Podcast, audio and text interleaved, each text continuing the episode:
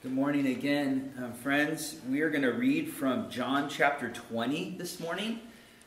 Uh, this is a great story um, from the first Easter, and I want to invite you to, um, if you want to in your homes, you can read along with me. You can stand for the reading of the gospel, um, and I will read this um, for us right now. It was still the first day of the week. That evening, while the disciples were behind closed doors, they were afraid of the Jewish authorities. Jesus came and stood among them. He said, Peace be with you. After he said this, he showed them his hands and his side. And when the disciples saw the Lord, they were filled with joy. Jesus said to them again, Peace be with you. As the Father sent me, so I am sending you. Then he breathed on them and said, Receive the Holy Spirit. If you forgive anyone's sins, they are forgiven. If you don't forgive them, they are not forgiven. And this is the word of the Lord. Thanks be to God. I wonder what, um, you may be seated in your households if you would like. Um, I wonder what your favorite aspects of this season are. Um, this, this quarantine season that we're in. There is much to lament. There is um, a lot of struggle right now, and we're all well aware of that. Um, I wonder what our favorite aspects um, are right now of this season. Um, one of mine is the stories of creation. To hear about the ways that creation is sounding out during this pause has been beautiful. There's an amazing video about Yosemite and some of the wildlife coming out into spaces that they don't normally come out. Um, that was a great video to watch. Um, there's stories of panda behavior in zoos that um, has been hoped for for decade um, that is finally happening. You can look that up too on YouTube to learn more about that for those of us here in LA, I, I don't know how to tell you others who are who have been in LA and who have not been here over the last month, the air in LA is like magical right now. Um, and that has been an amazing gift, one of my favorite parts of this season. The second thing I've loved about this season are the novice musicians on Facebook and other social uh, media outlets um, to see people doing art and music online, um, having the courage to just put themselves out there has been just magical for me and i've loved watching it. And to also see like celebrities doing music that is unproduced some of them coming across a little more novice than maybe they uh, are used to um, has been a real gift and I've loved watching the, the novice musicians do their thing and trying to encourage friends and loved ones with that. And then the other thing that I've really appreciated about this season is the that during a season like this, our faith um, takes on a place in our life um, that we don't um, take for granted when often we can. When life's kind of going along and the humdrum of things, we can take for granted um, our faith. And so I'm really appreciative of the weight or glory of our faith during this season, as it's been something that sustained me um, throughout these days. Um, I look at this story and I want to explore that together um, because I think the weight and the glory of our faith is found in a story like this.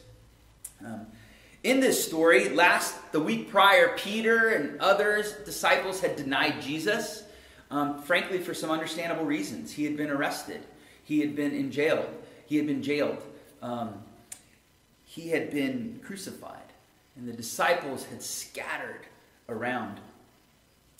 Um, and I, I, I think an important question to ask before as we explore this story is what might the crucifixion of Jesus meant um, to these disciples.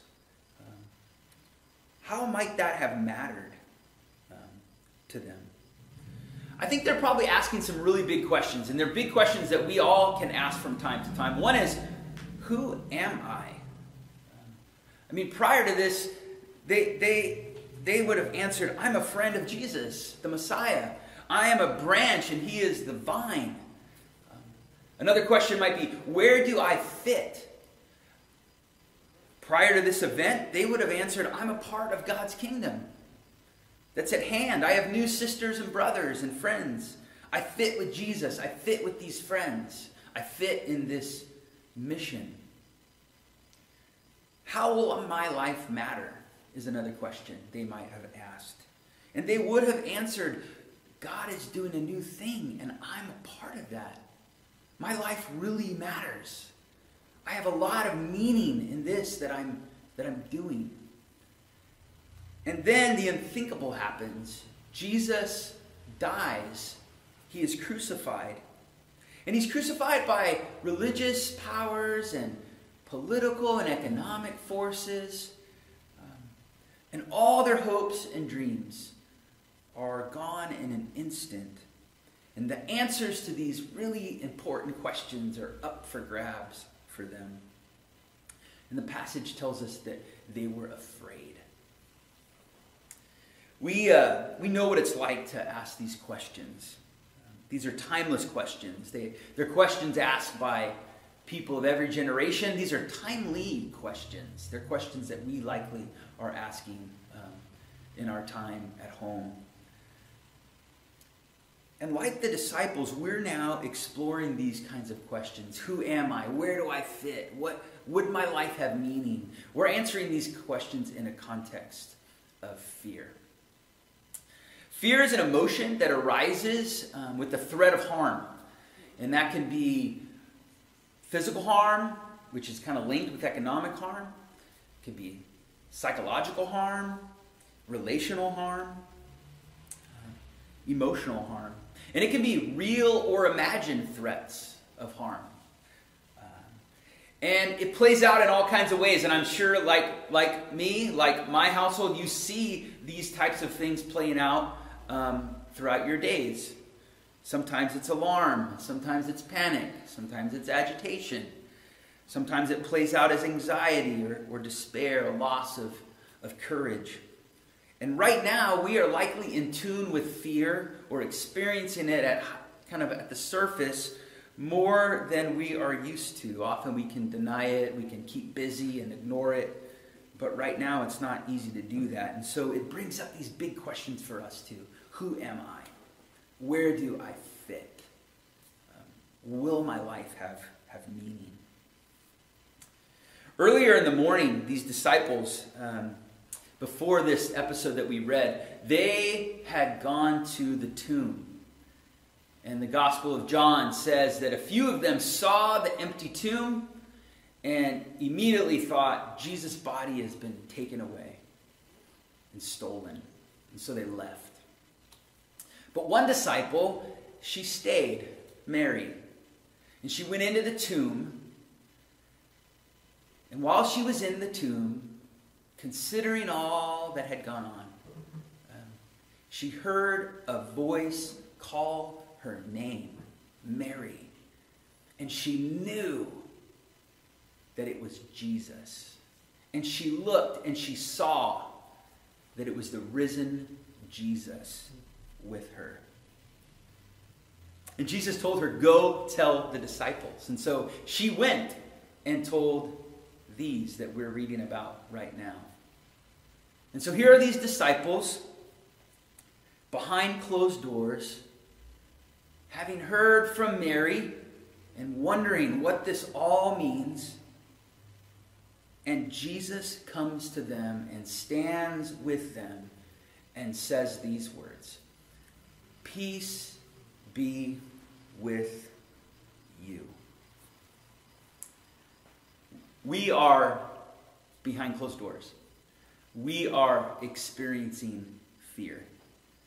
Um, we ask these big questions. And the message for us this morning, just like it was for the disciples on that first Easter day, the words from Christ for us are peace be with you. What does peace mean? Peace is a big idea. It means salvation, well being, communion with God and the world be with you. You have been gathered in Christ for life with God, and you don't need to be afraid anymore, the story says. If you were here, I would be saying, Can I get an amen? Or, you know, things like that. But I know you're doing it in your household right now. Jesus in the story next shows them his hands and his side. It's a curious thing. Many times we'll hear the story like this and we'll think, oh, he's kind of like proving to them that it's him, right? And I think there's an aspect of that. But the passage tells us, and we know from the story, that Jesus was crucified because of authorities. Again, phys- economic, political, religious authorities. Um, the disciples are afraid of those authorities right now for understandable reasons. These disciples are probably afraid of what their loved ones are going to think of them now that their, their, their idea of, of newness seems to have gone away. They're probably asking themselves some pretty important questions like, How did I get caught up in this? And Jesus comes to them and shows them the scars on his hands and in his side. These marks are marks of those things that they're afraid of. They're marks of the powers and authorities that have squashed them, that have taken life from them. And what these marks reveal is that Jesus, who was crucified, um, has defeated those very things that, have, that took his life from him. When, when he shows these scars to his friends in this room, he's saying, Look, these forces that squash you, these forces that squash me and you today, they did not win. I am alive and I am standing with you. And as the, as the disciples open themselves up to this reality, to God's victory over those things that make us afraid. As they open themselves up to one another in this room, fear moves out the door and joy becomes the experience of that place. We've had some amazing stories in our community over the last couple of weeks. One uh, was mentioned already in our praises. Um, Micah Wesley Wilson Nye was born this week. Um, last week, Jacob Potter, I think Vincent Potter, was born. Both of them, for their entire lives, will be able to tell the story of being born in a time such as this. I love their names. Micah is a prophet who, in that story and in his, in his, um, in his book, is a prophet who goes to trial with God. Jacob is a character in the scriptures who we are told is known to wrestle with God. What beautiful names, period, and beautiful names to be born into a season like this, where we are invited to grapple and wrestle with God towards this newness that He promises, um, that it's breaking in in a strange and unexpected time. Um, last week, we had a friend, Ulysses Gutierrez, worshiping with us on the live stream. Um, and he was worshiping with us from a hospital bed at Huntington Hospital, um, himself diagnosed with COVID 19. Um, he's posted about this now. Um, many people from outside in the IRC journeyed with him, um, encouraging him, praying for him. And he was able to come home after about an eight or nine day stay in the hospital and is now recovering um, at home. And God is healing him. And in all these stories, we, we are experiencing the community movements from fear into newness and to joy. And the promise of the Easter story is that no matter what our experiences are, no matter if we are, we are moving towards newness in the here and now, like those three stories, or we are moving into newness beyond this life. The promise of the Easter story is that God stands with us through Christ and says, Peace be with you. Mountainside Communion, God has come to you. Jesus stands in your households right now, no matter who is there with you or not, and says, Salvation to you. I am with you. Newness is coming. God has defeated those things that you are afraid of. God has defeated those things that are real and, and maybe even close at hand right now. The Easter messages, they are breathing their last breath, and God is with you, leading you to something new. Um, the passage ends and says that Jesus breathes on the disciples and says, Receive the Holy Spirit. If you forgive anyone's sins, they're forgiven. If you don't, then they are not. He breathes on them and says, Receive this breath of God. Receive this life in a strange situation that you did not expect. Um, take courage from this life that I breathe into you. What the disciples thought was an ending.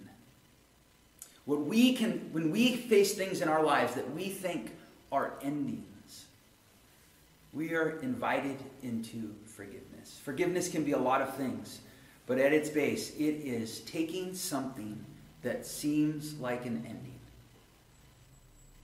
and viewing it as a beginning, viewing it as a place to start, as Christine Paintner would say.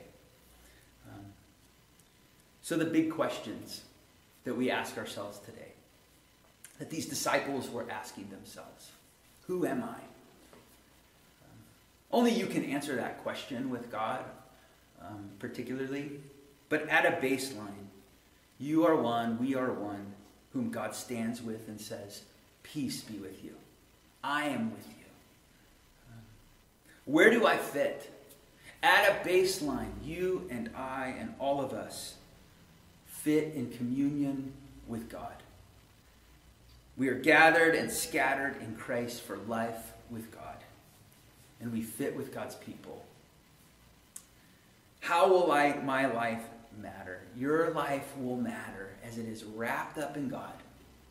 As, like these disciples, we surrender our hopes and our expectations, and we allow God to use moments like this as a place to begin towards something brand new. We're going to continue to worship together. And I, I invite you to focus in on these paintings. I invite you to consider um, this scripture. Um, and how we're going to do it is this. In just a minute, Kurt and Sasha are going to come back up and we're going to sing a great hymn, Christ the Lord is risen today, together. Um, right after that, we're going to show a video of pictures that were sent in by different people of Mountainside, expressing newness and resurrection in our everyday, ordinary lives. And we got so many that we couldn't fit them all into one video, so we apologize for that. Uh, maybe we can try to make a compilation of them all here soon.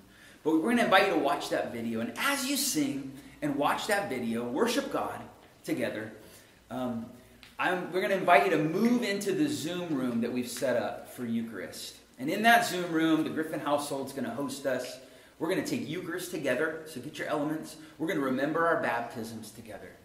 That we have we are in a new place because of Christ's resurrection. And this is a place to begin. This is a place to move into newness.